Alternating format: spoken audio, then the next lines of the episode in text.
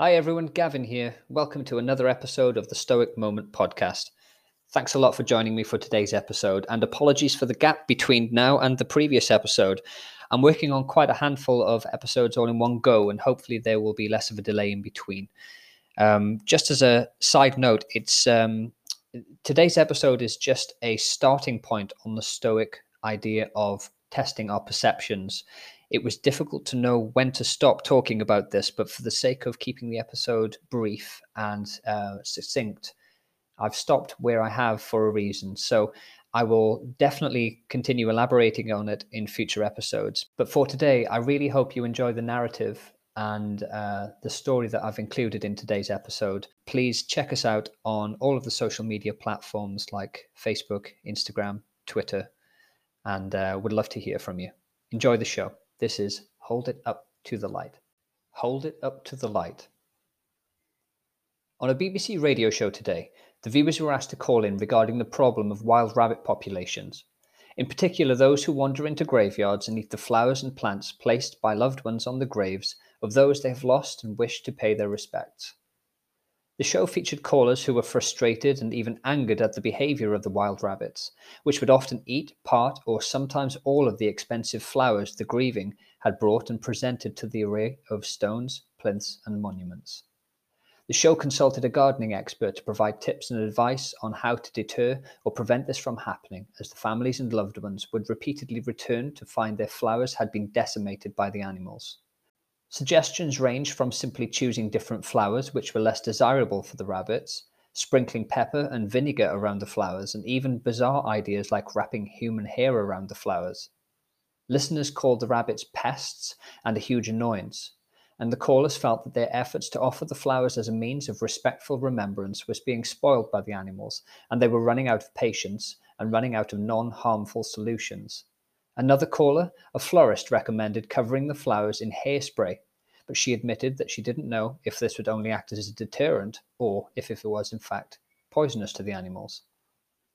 The consensus on the matter was that the rabbits were pests and that they needed to be stopped unless they continued to destroy the mementos laid by those attending the graves.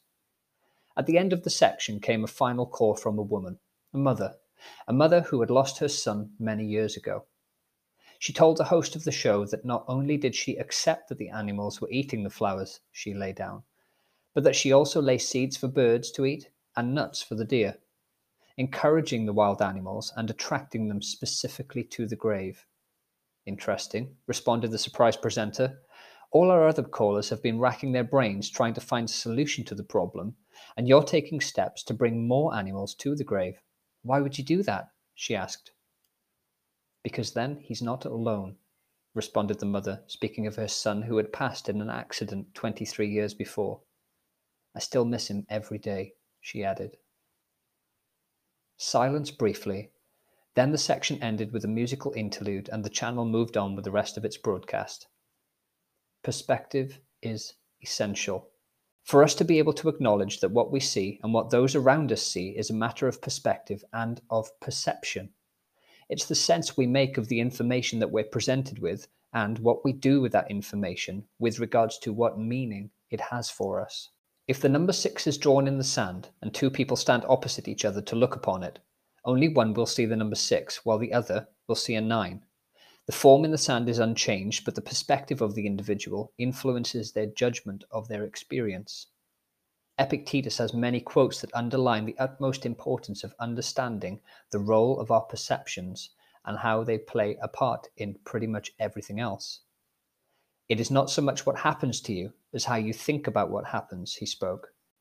Crucially, this is where the Stoics suggest we are empowered to look upon something rationally and withholding an emotional response if we are able to judge that one is not required. Or if it is, then for us to be able to choose what meaning we assign to it. What it means to us is our choice, and our choice alone.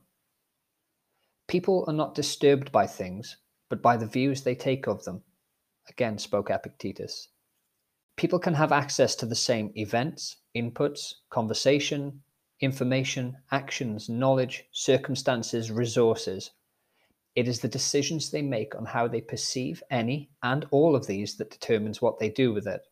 As Lucretius once said, What is food to one man is bitter poison to others. And this is an example of exactly what we're discussing in today's episode. So, if you're faced with something that on the surface at least seems unfavorable, do not immediately attach and fix that meaning toward it. Don't let the force of an impression when it first hit you knock you off your feet. Just say to it, Hold on a moment. Let me see who you are and what you represent. Let me put you to the test. A final Epictetus quote. Pause and question it a little further. Hold it up to the light and examine it more before deciding. Take this moment of decision as yours and yours alone. Don't be swayed the choice you make is yours. It is not the thing that needs to bother you. It is the view that you take of it, and depending on how you think about it, it can be whatever you make it. Is it bad that the animals are eating the flowers, or is it good? Or are the animals just eating the flowers? Is it a six, or is it a nine? The choice is yours. Don't forget that.